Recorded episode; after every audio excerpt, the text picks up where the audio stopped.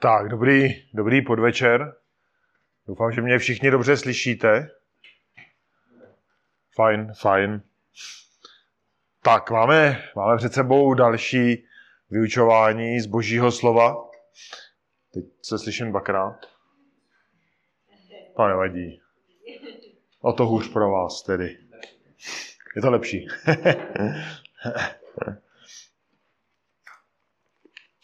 Tak máme před sebou pokračování textu, který kázal Petr asi před dvěma dny, ale než se do toho, než se do toho pustíme, tak eh, pojďme se sklonit k modlitbě a vyprosit si od Pána vedení.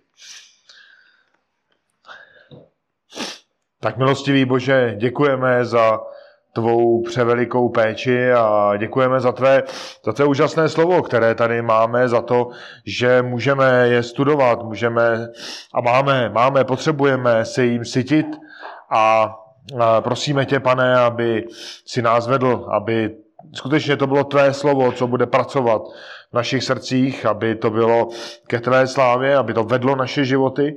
Prosíme, aby si nás vedl k pokoře, abychom byli plní lásky na prvním místě k tobě, hned zápětí k bratřím a sestrám a, a aby to bylo celé ke tvé slávě. Tak prosím za výklad tohoto textu ke tvé slávě. Amen. Nešlo by nějak stlumit tu ozvěnu? Jako? Ne, no, no. Dobře. Tak pojďme, pojďme přečíst ten text, který nás čeká a my budeme pokračovat ve verších 43 až 47, ale v té druhé kapitole skutků si přečteme i od 41. verše. Takže ti, kteří radostně přijali jeho slovo, byli pokřtěni a toho dne bylo přidáno asi tři tisíce duší.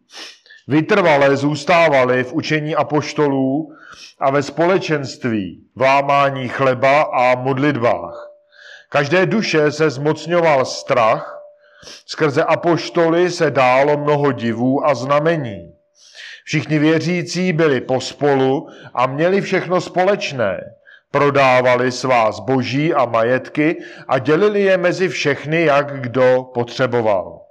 Denně zůstávali jednomyslně v chrámě, po domech chlámali chléb a přijímali pokrm s veselím a prostotou srdce. Chválili Boha a byli oblíbeni u všeho lidu. A pán k jejich společenství denně přidával ty, kteří byli zachraňováni. Tak určitě, určitě znáte uh, jména vojevůdců, jako byli Alexandr Veliký, Napoleon, eh, Montgomery, velitel druhé světové válce. To byli vojevůdci, kteří dosáhli skutečně velká vítězství a i když to už jsou desítky, možná stovky let, tak jsou eh, známí dodnes. A ten jejich úspěch byl eh, v nemalé míře dán tím, že jejich vojáci je přesně poslouchali, že plnili ty jejich rozkazy důsledně. A když si představíme, že v tom válečném tažení by jenom třeba pár jednotek si dělalo, co chce a jednali podle svého rozumu a své rozvahy, tak by pravděpodobně celá ta kampaň prostě dopadla katastrofou. Proto ti velitelé lidskými prostředky striktně dodržovali kázeň a poslušnost. Protože jedině tak mohli dosáhnout ta vítězství, o kterých se třeba dneska učíme ve školách. Jenomže ani oni i při té nejlepší snaze tak nemohli předejít k tomu, že nakonec stejně dříve nebo později byli poraženi a e, ten důvod byl jasný. Nebyli, nebyli dokonalí. A nebyli ani dokonalými vojevůdci. Když, si, když se podíváme na naši situaci, nás, božího lidu, tak musíme říct, že jsme také ve válce. Je to duchovní boj, duchovní válka a to znamená, že my také potřebujeme poslouchat svého velitele. Potřebujeme se učit podřizovat jeho vedení. Potřebujeme růst důvěře, potřebujeme uh, víc a víc spoléhat na to, že on má ten nejlepší plán a ten plán, že vede neodvratně ke svému vyvrcholení, k naprostému vítězství. Jak je to možné, kde máme tuhle důvěru? Je to dáno tím, že náš velitel je svatý Bůh. Na rozdíl od těch lidí je dokonalý, je svrchovaný. No ale když si to vztahneme k té vynucované poslušnosti těch vojáků v různých válkách, tak o to vlastně daleko větší nesmysl je, když ti, kteří slouží tomuto svatému Bohu, to znamená jeho církev, není poslušná a jde si svou cestou. Je to doslova nesmysl jít proti svatému Bohu, jít proti tomu, který nás vykoupil. A tak, milé sestry, milí bratři, tak chcete vědět, jaké ovoce nese církev, která jde boží cestou? Církev, která se podřizuje božímu slovu? Církev, jejíž lid se modlí?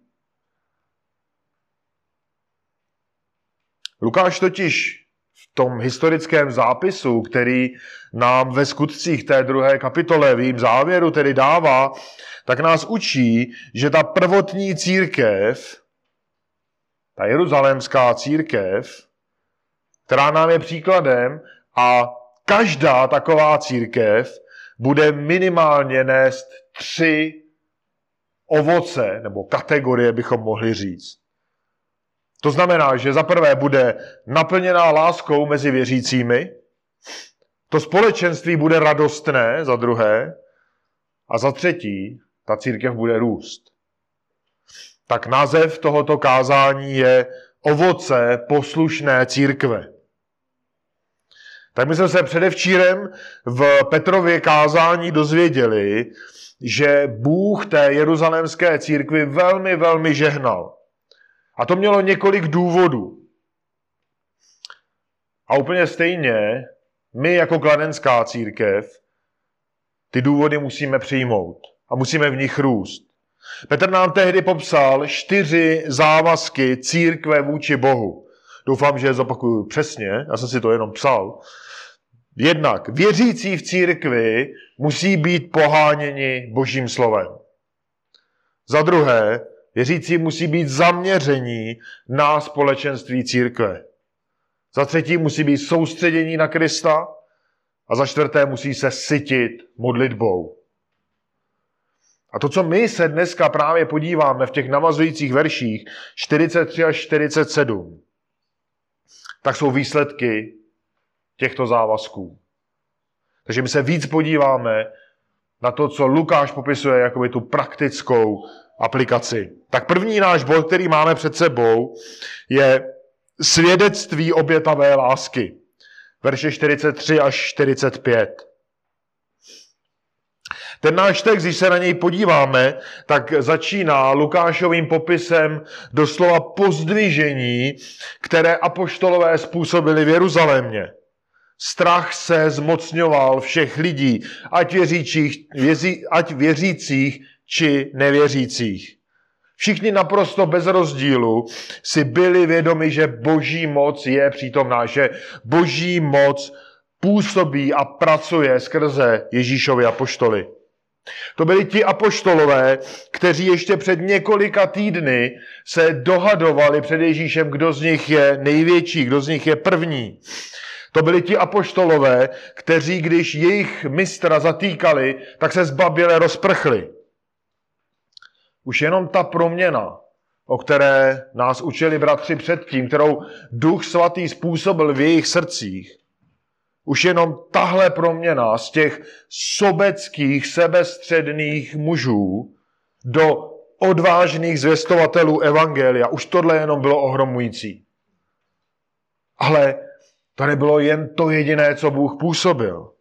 On skrze ně, jak čteme, působil divy a znamení, tedy činy, které nelze vysvětlit jinak, než aktivně působící boží mocí. My o pár kapitol dál ve skutcích čteme v páté kapitole, v 16., 15. a 16. verši. Takže dokonce na ulice vynášeli nemocné a kladli je na lůžka a lehátka, aby na některého z nich padl alespoň Petrův stín, když tudy půjde. Scházelo se také množství lidí z měst okolo Jeruzaléma, přinášeli nemocné a trápené nečistými duchy a ti všichni byli uzdravováni. Ten pozitivní rozruch, který Bůh působil skrze apoštoly, tak se nedal tehdy srovnat s ničím, s ničím podobným.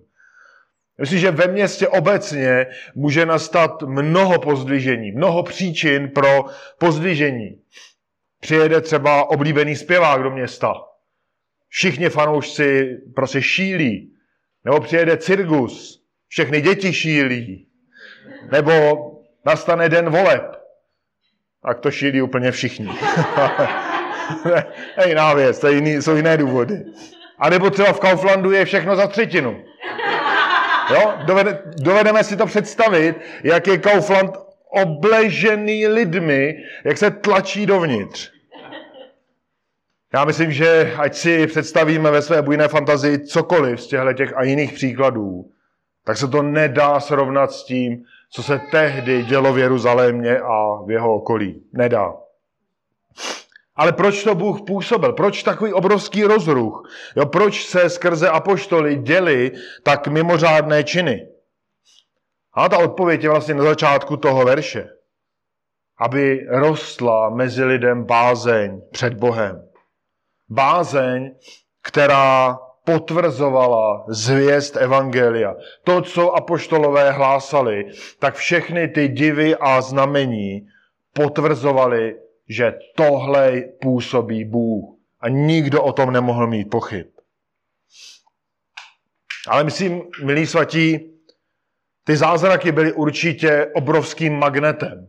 Četli jsme, že z okolí Jeruzaléma přicházeli lidé, aby se potkali s apoštoly. Ale věřím, že to, co daleko více působilo na lidi, když se dostali blíž k té místní církvi, k té jeruzalémské církvi. Takže byli doslova ohromeni obětavou láskou mezi těmi bratry a sestrami v té církvi. Protože my v těch verších 44 až 45 tak můžeme číst úžasná slova, která berou dech daleko více, než jakékoliv divy, které můžeme si jen představit. A my tam můžeme číst o těsném obětavém společenství, pro které každý, i ten v úzovkách nejposlednější z toho společenství, byl ochoten přinést oběti. Všichni bez výjimky věnovali mnoho ze svého času, který investovali do společenství té církve. My čteme, byli pospolu. Společně trávili mnoho času, každý den. Jo, ta církev byla semknutá kolem apoštolů. Jak nás Petr učil, oni jim doslova vyseli na rtech a chtěli se sytit vyučováním, které oni, oni kázali. Společně si ta církev chtěla připomínat oběť jejich vykupitele, stejně jako našeho. Chtěli se modlit, chtěli být spolu. A tahle těsná vazba, kterou měli na prvním místě k Pánu Bohu, ale současně k těm ostatním v té církvi, tak se projevovala mnoha praktickými způsoby. Například přístupem k majetku. Čteme, že měli vše společné.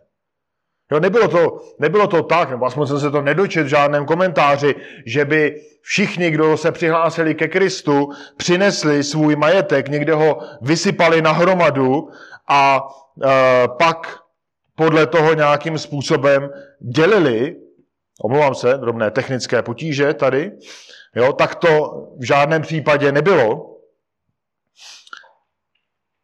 Ale oni změnili pohled na ten majetek. A to je důležité, to je daleko důležitější. Protože oni, oni najednou viděli, že to, co měli, ta zboží, ty majetky a tak dále, můžou být prostředky pro naplnění Božího království. Úplně přesně podle Ježíšových slov, to, co učil ve svém kázání nahoře v Matouši v 6. kapitole, verše 19 až 20, tak tam čteme, neschromažďujte si poklady na zemi, kde je ničí mol a res a kde se zloději prokopávají a kradou. Schromažďujte si poklady v nebi, kde je neničí mol ani res a kde se zloději neprokopávají ani nekradou. Ten majetek těch lidí v té jeruzalemské církvi už nebyl nedotknutelnou modlou. Už byli připraveni jej použít, když to bylo potřeba. A to bylo popravdě často. Vždyť sami ti apoštolové opustili ty své práce, ta svá podnikání, že byli rybáři, měli lodě, opustili to. A sami, jak čteme posléze třeba ve skutci v 6. kapitole, tak se chtěli naplno věnovat vyučování slova a modlitbě. Navíc v té církvi byli, eh, mnoho lidí bylo chudých. Víme, že mezi nimi bylo nemálo vdov, ať už z židů či z pohanů. A tak mnozí bratři a sestry prodávali ze svých zboží a ze svých majetků. A ne proto, že by je k tomu někdo nutil, ale protože v jejich srdcích hořela láska k Bohu a láska k bratřím a sestrám. Ty potřeby těch, kteří byli najednou jejich bratři a sestry, kteří jim byli nejblíž, tak ty jejich potřeby jim byly přednější, než to, jestli budou mít víc nebo méně majetku. A právě v téhle té veliké lásce Bůh způsobil, že ta na jedné straně velká potřeba byla naplněna na druhé straně velikou štědrostí. A nikomu nechybělo k tomu, co potřeboval. Možná znáte z dějepisu, nebo možná jste to někdo, asi ne, asi nezažili, ale určitě víte, že tady v České republice po roce 1948 nastaly obrovské přesuny majetku. A bylo to tehdy prezentováno jako vytváření společnosti, kde lidé si budou rovni, kde všichni budou mít stejně, že všichni budou mít dostatek, respektive nikdo nebude mít nedostatek. Ale když se ohledneme zpětně, milí svatí, tak vidíme, jak odstrašující případ to byl. Byl to přesně příklad toho, jak se člověk lidskými prostředky snažil ustanovit ráj na zemi. A víme, co to stálo. Stálo to utrpení mnoha lidí, stálo to obrovské materiální ztráty, stálo to bolest, stálo to v nemálo případech smrt těch, kteří se postavili proti, kteří nesouhlasili. A totiž ten základní rozdíl mezi tím, co známe z historie České republiky a tím, co čteme v té jeruzalemské církvi, byla motivace. Ten rozdíl totiž byl, že na, to, co žili svatí v té jeruzalemské církvi, kdy oni pochopili ten omezený význam toho pozemského majetku, tak ta motivace těch, kteří organizovali ty přesuny po 48. roce, byla úplně jiná. Jejich motivace byla chamtivost. Jejich motivací byla touha pomoci, touha um, utlačit jiné a, a byli ochotni i jiné pro dosažení toho svíle, svého cíle zničit. A tady přesně o to jde. Jde o postoj srdce a ne o množství, kolik dáváme. Jde o postoj srdce, o to, co je v motivech. Ti bratři a sestry v té jeruzalemské církvi, tak oni milovali Boha. A právě proto byli ochotni nést nemalé oběti k prospěchu těch ostatních bratří a sester. Oni vlastně tou svojí štědrostí dokazovali, že ti druzí v té církvi jsou pro ně přednější než jejich vlastní potřeby, než jejich vlastní představy, cíle a tak dále. Že oni vlastně tím, jak dávali, tak dokazovali, že to nebeské, to boží království, to kam směřují, je důležitější než to, které žijí teď a tady, nebo tehdy žili. Pravdou je, bratři a sestry, že my žijeme v jiných okolnostech. Je to pravda, nelze vybudovat znovu tu tehdejší jeruzalemskou církev. Nelze. Je to nevratně pryč. Ale musíme se od nich učit. Protože ta jejich obětavost a ta jejich láska pro svaté je pro nás stále planoucí vzor. Ta láska, kterou oni vyjádřili, lásku ke svému spasiteli, k tomu, kdo je vykoupil, tak se realizovala na těch, které viděli a které měli kolem sebe. A tak, milí svatí, nebojte se přinášet oběti pro ostatní lidi ve sboru. Vždyť jsme členy jedné rodiny. Jsme členy Kristovy rodiny. Protože nejenom, že vaše oběť přinese prospěch těm, kteří to potřebují, ale pomáháte tím budovat velké svědectví pro ty, kteří stojí mimo církev. A to svědectví té obětavé lásky, kterou v té jeruzalémské církvi Lukáš popisuje, tak nám v tom dalším textu doplňuje další vlastnost. A to je náš druhý bod. A to je svědectví radostného společenství. Verše 46 až první polovina 47. verše. Tak odevzdanost těch věřících té jeruzalemské církvi se projevovala také tím, že denně zůstávali ve společenství v chrámě a po domech.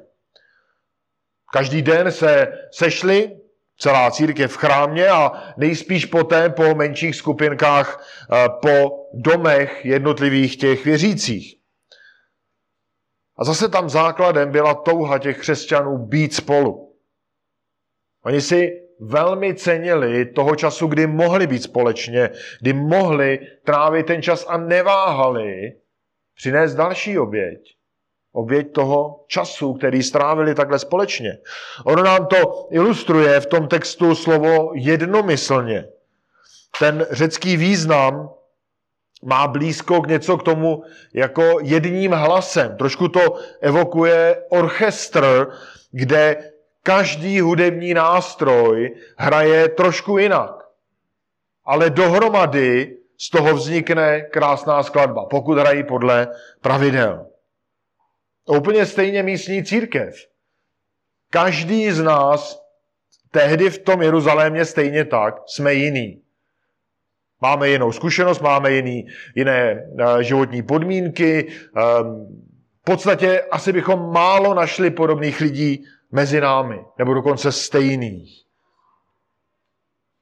Ale přesto to, co nás sjednocuje, je právě to, že jsme přítomní, že jsme součástí té církve a jsme součást toho božího v úvozovkách orchestru a souzníme za tím jedním cílem. I když jsme každý jiný, uctívat Pána Boha. To je ten hlavní cíl. A úplně stejně ti lidé tehdy, tak oni v chrámě se scházeli k tomu, aby přijímali vyučování apoštolů.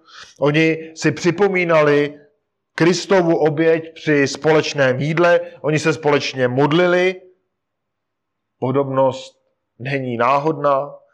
Po domech se dělili o každodenní jídlo a prohlubovali své vztahy. To společenství pro ně bylo tak cené, že se do něj rozhodli investovat nejenom z majetku, jak jsme si řekli, ale i mnoho, mnoho ze svého času. A my nemůžeme předpokládat, že oni tehdy přestali pracovat. Že se přestali starat o své rodiny, že úplně jako všechno vypustili a drželi se jenom společenství v chrámu nebo někde u někoho v domě. Ne. Oni to museli skloubit všechno pohromadě do jednoho dne. A milí svatí, já tady na tomhle místě musím přiznat, že vůbec nevím, jak tohle mohli zvládnout.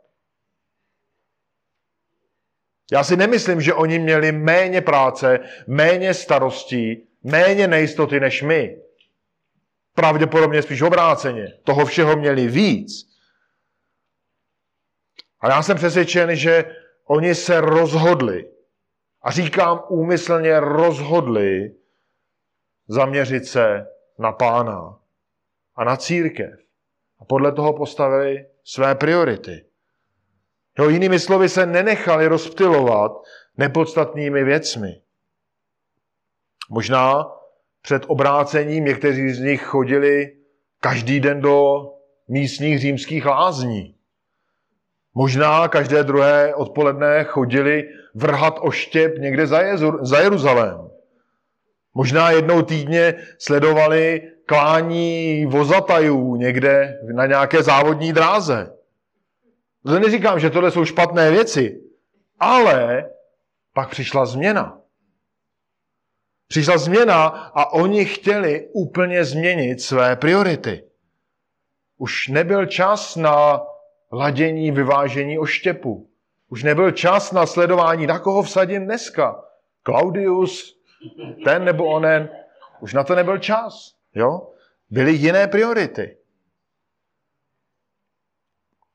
Trochu nám to připomíná jednu, jedno podobenství, které pán Ježíš vy, řekl v takové sérii podobenství, které mnohé mají jako podobný význam. V Matouši v 13. kapitole 45. a 46. verš, tak čteme, Království nebes je dále podobné člověku kupci, hledajícímu krásné perly. A když našel jednu drahocenou perlu, odešel a prodal vše, co měl a koupil ji. Protože přesně věděl, kde je ta hodnota. Tak vedle téhle té nesporné hodnoty, kterou každý získá, když je připojen k božímu království, to znamená, že je božím dítětem, že je členem té, té církve vyvolených a tak dále, tak každý z nás získává to, co charakterizovalo věřící v té jeruzalémské církvi. A můžeme si říct i, že získáváme to za úkol, ale o tom si povíme na závěr. Ale získáváme ještě jednu věc. A ty věřící tehdy úplně stejně. A ta první polovina toho 47. verše nám to jasně říká. Ti věřící tehdy a každý z vás, kdo jste, kdy, kdo jste uvěřil, tak jste zažili poprvé skutečnou radost.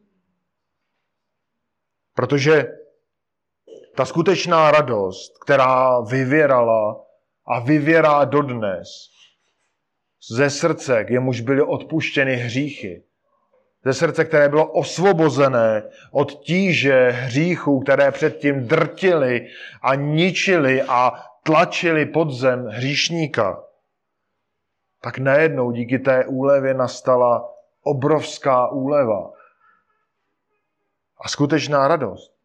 A my můžeme opět v té jeruzalémské církvi vidět tu stejnou radost, ta stejná, prostá, nezáludná, milující srdce a díky tomu právě nepředstíranou štědrost, která byla projevem té vzájemné lásky. Ta jejich srdce byla skutečně zaměřená na Pána Boha. Ta jejich srdce byla plná touhy při každé příležitosti Pána chválit. A byla to čistá chvála, protože si uvědomovali, jak obrovský dar od Pána dostali. Ti, kteří zažili to boží dílo a každý z vás, kdo je zažil ve svém životě, tak jste pochopili, že jste součástí božího plánu, který vás přesahuje. A ti lidé tehdy, a myslím, že my to můžeme rozumět taktéž dnes, tak chápeme, že to je plán, který nás přesahuje, který Bůh naprosto přesně naplňuje a my jsme jeho součástí. A věřím, že to v nás musí vzbuzovat radost, pokud skutečně pánu patříme. A musí to v nás buzovat chválu Pánu Bohu. A já věřím, že ti lidé, kteří byli okolo té jeruzalémské církve a tak po nich tak jako pokukovali, možná ze zvědavostí, údivem, bázní a tak dále, tak věřím, že sledovali tu obrovskou lásku, kterou k sobě ti lidé tehdy měli. Sledovali tu, to, jak vzájemně si sloužili a byli tím ohromeni. jak jsme řekli, ty zázraky apoštolů, to bylo to, co je udeřilo do očí nejvíce. Ale jakmile měli možnost nahlédnout do toho společenství dovnitř, byť alespoň povrchně, tak museli vidět s ničím nesrovnatelnou lásku. A musíme si uvědomit, že tehdejší společnost, to, ta judaistická společnost, tak se vyznačovala tím, že tam bylo mnoho různých skupin. A my známe některé z písma. Známe farizeje, jedna skupina, máme saduce, velmi dobře si je pamatujeme. Určitě třeba jste někdy četli o eh, takzvané kumránské sektě. To byla skupina, díky které se nám dochovalo mnoho kopií starého zákona dodnes. A krásně nám dodnes slouží k tomu, aby potvrzovala věrohodnost starého zákona a integritu toho celého textu, všech těch knih. A to byla ve své době, a byli i za Ježíše, byť už jako doznívali, tak to byla velmi uzavřená sekta, která žila mimo to ústřední dění, eh, které bylo třeba v Jeruzalémě nebo v té izraelské společnosti. A ta kumránská sekta, oni sami sebe viděli jako mimořádné společenství, skrze které Bůh spasí Izrael. Oni se viděli, řeknu to zjednodušeně, jako takové mesiáše nebo někoho, kdo mu předchází. A tak oni měli tu zásadu, že striktně dodržovali zákon odmítali ten skorumpovaný systém v Jeruzalémě a viděli se jako někoho, kdo je, řekněme, předvojem eh, budoucího mesiáše. Ale když si představíme ty tehdejší různé skupiny a sekty, jednu srovnanou vedle druhé, a jakože jich určitě bylo daleko víc, tak žádnou z nich necharakterizovalo to, co čteme o jeruzalémské církvi. Žádnou z nich. Saduceové měli moc, farizeové si vynucovali respekt, vážnost, kumránci možná měli, řekněme, určitý respekt, respekt, řekněme, za zásluhy, že se fakt usilovně snažili, ale všechno to byly jenom lidské snahy. A s těmi lidskými snahami stejně tak padali. Ale to, co ti lidé tehdy viděli v té jeruzalémské církvi, to bylo o úrovně, o světelné roky úplně někde jinde. Protože přesně, jak už tady několikrát padlo, nebylo to lidské, ale bylo to boží dílo. Konané božím způsobem.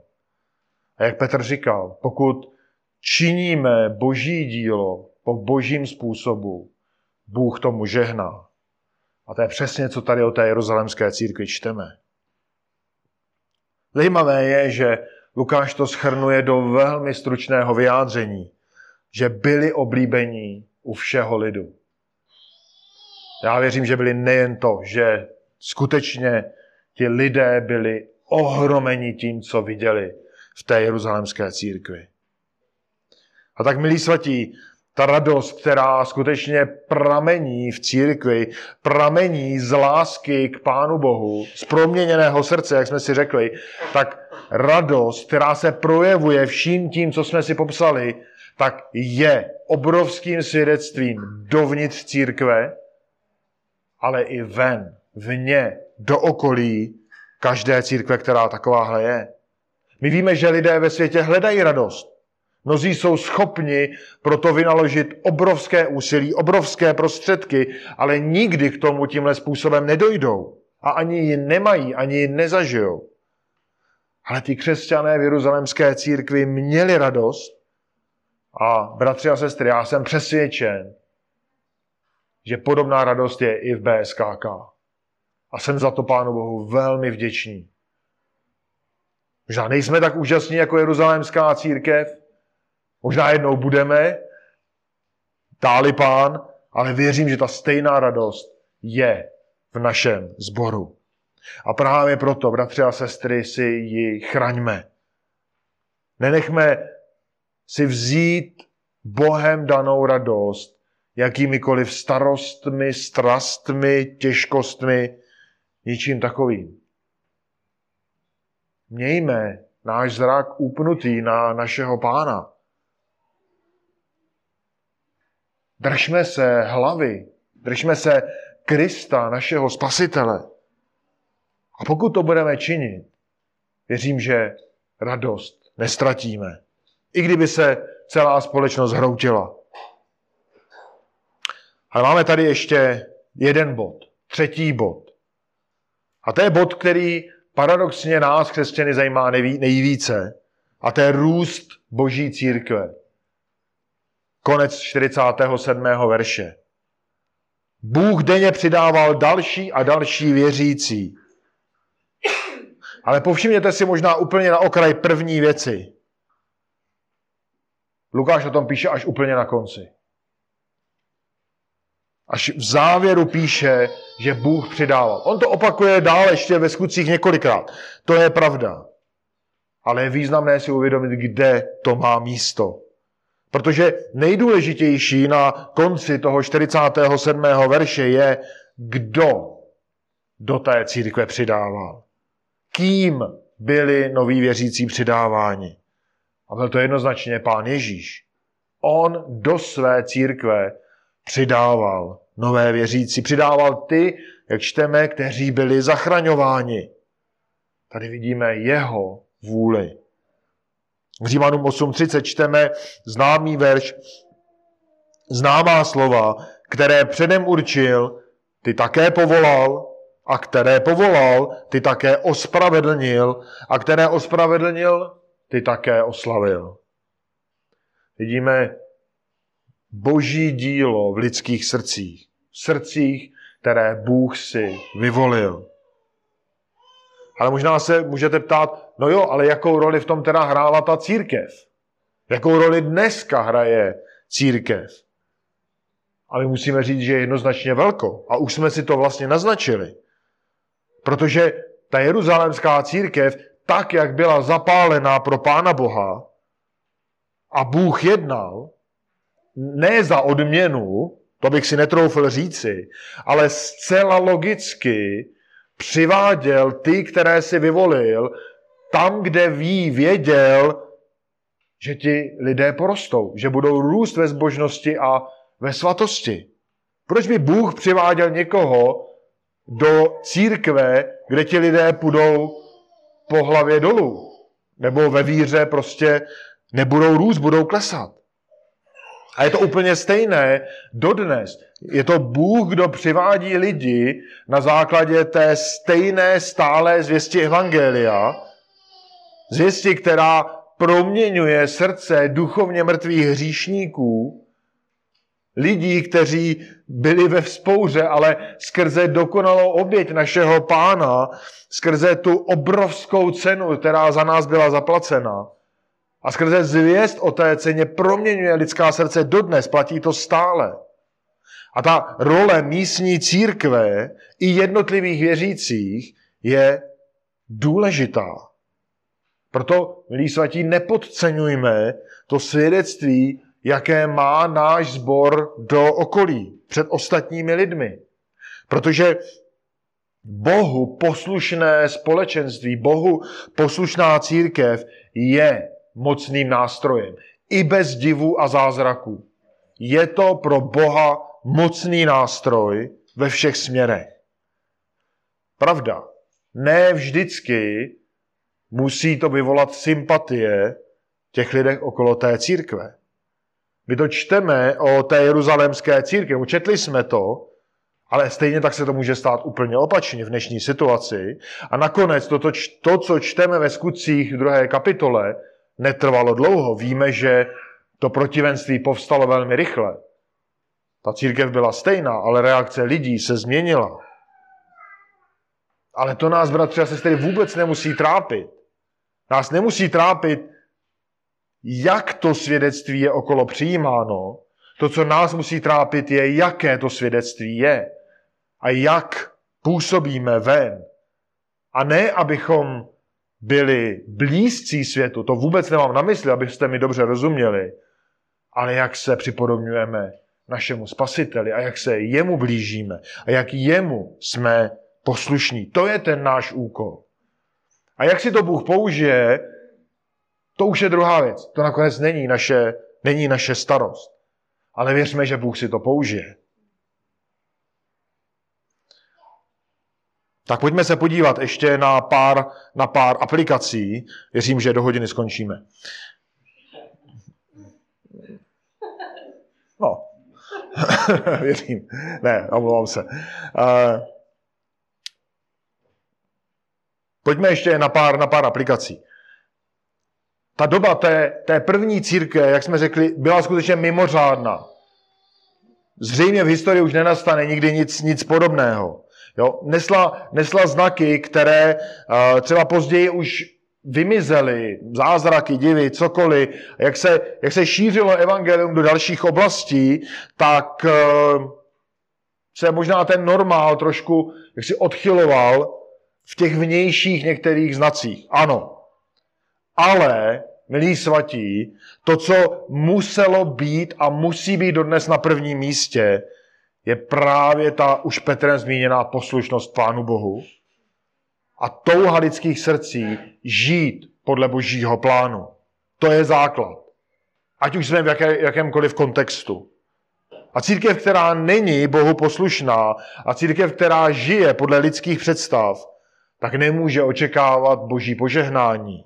No, vzpomeňte si na církev ve zjevení Sardská církev. Naopak, taková církev spíš musí očekávat káznění od Pána Boha. Ale církev, která je poslušná, která se poddá božímu vedení, je to mocný nástroj.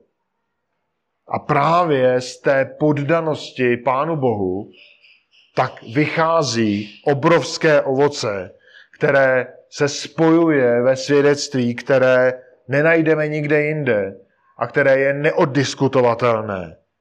A každý z nás, milí svatí, musíme chápat svoji roli. Každý z nás se na tomto podílíme a jsme v tom důležití. Nejenom my starší, já, Markus, Aleš, ale každý ve sboru v BSKK je v tomhle důležitý. A my máme a mějme touhu sloužit Pánu Bohu podle těch darů, které nám dal. My nemůžeme nikdo z nás říct, já jsem tak malý, tak zanedbatelný, že na mém přínosu nezáleží. To může znít skromně, ale opak je pravdou. Za podobným postojem se v podstatě skrývá pícha. A nebo to, že v podstatě osočujeme Boha, že vlastně mě žádné dary nedal, proto vlastně nemusím sloužit a, a jako vlastně nemám vůbec co, co dělat a tak dále. Nic z toho není pravda. Každý z nás má určité dary, patříme-li Pánu Ježíši, máme to nástroje, čím můžeme sloužit. Lukáš, když psal tenhle ten text, tak nám vytyčil takovou základní osnovu, čím se ta jeruzalemská církev vyznačovala a čím se můžeme vyznačovat i my. A my se podíváme na některé body, aspoň krátce, ty praktické, ale mějme, a připomenu to znova, prosím na paměti to, že všechno začíná od naší lásky k Pánu Bohu. Protože pokud tam nic není, nebo pokud máme problém mezi námi a Pánem Bohem, všechno ostatní je úplně nepodstatné. Protože od toho, jak jsme nedávno četli tento týden, od toho se totiž odvíjí láska k ostatním bratřím a sestrám. To, co jsem měl na mysli, 1. Janův 3, 16, tak jsme četli, podle toho jsme poznali lásku, že on, pán Ježíš, za nás položil svou duši. I my, jeho lid, jsme povinni položit své duše za bratry. A projevem téhleté lásky je touha sloužit druhým a obětovat se pro druhé.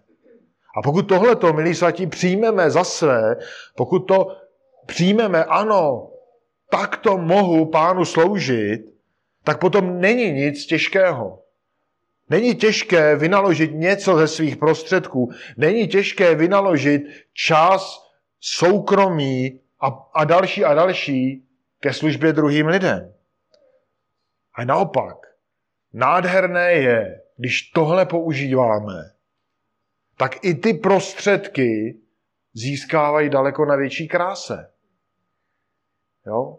K čemu bude, když budu mít hromadu zlata doma na půdě a budu se v tom přehrabovat? Jak moc to bude krásné, když z toho nepoplyne žádný užitek. Ale jak to skutečně bude krásné, když z toho bude moci třeba pomoci nebo někomu posloužit. Najednou ta stejně vypadající hromada zlata bude krásnější, protože ji můžeme použít k pánově slávě. Tady se podíváme na některé ty body konkrétně, tak jsem začal u peněz a u majetku a přiznejme si, častokrát je to přesně to první, kde se zarazíme. Jo, možná je to proto, že prostě ty peníze a ten majetek a cokoliv s tím spojeného jsou pro nás někdy až nezdravě důležité. Ale jak je můžeme použít? Jo, jak můžeme doplnit někomu v chybějících potřebách? Tak já jsem tady uvedu jednu úplně praktickou možnost, ale prosím, to není výzva, ale chci to ilustrovat, že těch příležitostí je hodně. Jsme tady na zborovém pobytě. Možná ne pro každého zaplatit za tento pobyt je snadné. Ten pobyt tady je drahý. Přiznejme si to. Možná, pokud vám dá pán touhu, můžete vynaložit něco ze svých prostředků a někomu přinést takhle úlevu. Jo, prosím, neberte to, že vás tlačím, berte to prosím jako možnou aplikaci, jak můžeme použít prostředky, které máme, aby byly použity ke službě druhým. A věřme, že Bůh si to použije. Už to, když umožníme někomu, aby tady byl a třeba nemusel se stresovat, je, teď budu muset dva týdny makat, abych ty výdaje, které tady prostě eh, mohl nějak zarovnat. Jo? Můžeme si to určitě domyslet dále, ale pojďme k dalšímu. Tak nejsou to jenom peníze a majetek, které můžeme prakticky používat ke službě bratřím a sestrám, ale může to být třeba čas. Sdílejme čas společně. Až budeme zpátky zase v tom každodenním běhu života po sobotě na konci tohohle týdne, tak to nebude tak jednoduché, abychom si sedli spolu na kávu, abychom si dali procházku, prošli se, strávili dopoledne či odpoledne. Nebude to tak jednoduché. A bude to vyžadovat o to víc úsilí, abychom mohli trávit čas společně.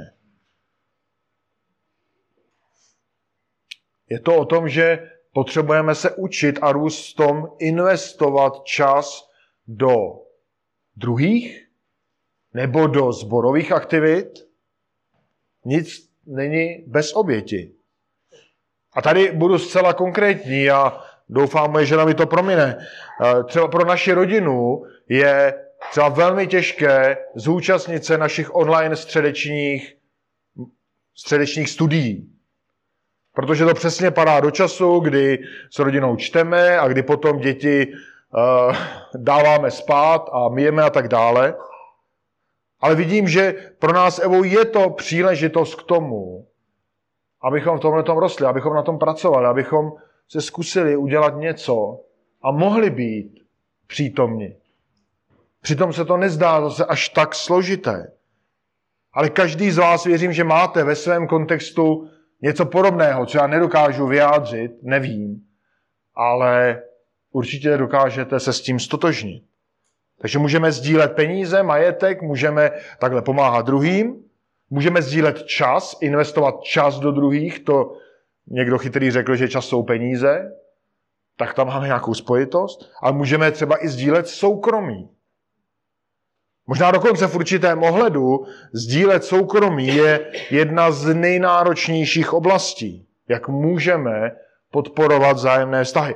To, co mám na mysli, tak jako ta jeruzalémská církev, kdy se scházeli po domech, tak my můžeme zvát návštěvy, můžeme přicházet k někomu na návštěvu a můžeme zase použít ty naše domy, byty a cokoliv, kde bydlíme, k tomu, abychom budovali společenství na té řekněme, individuální bázi. Můžeme pohostit takhle někoho u nás doma. Proč to je náročné častokrát, je, že přeci jenom umožníme druhému, aby vstoupil do našeho soukromí. A najednou vidí ten někdo, byť bratr či sestra, jak to doma vypadá. Jo? Najednou vidíme, jak trošku větší pohled, jak ta rodina funguje i mimo zbor.